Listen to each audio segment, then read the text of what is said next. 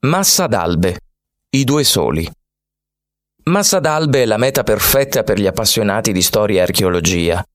In questo borgo, situato nell'Abruzzo, è infatti possibile visitare i resti del borgo medievale fortificato di Albe Vecchio, il castello Orsini e la chiesa di San Pietro d'Albe, edificata sulle rovine di un precedente tempio dedicato ad Apollo di cui conserva ancora testimonianze scultoree.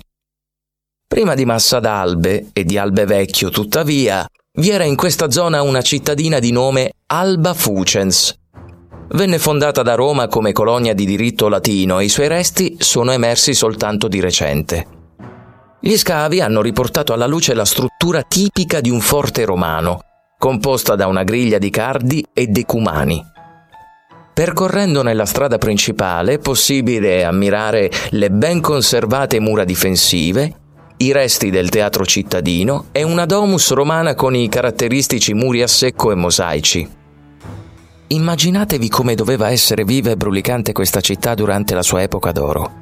Ed è proprio in quel periodo, nel 206 a.C., che si verificò il cosiddetto prodigio dei due soli raccontato da Tito Livio, storico dell'epoca. Secondo gli scritti di Tito Livio, nel cielo di Alba Fucens una mattina sorsero due soli gemelli.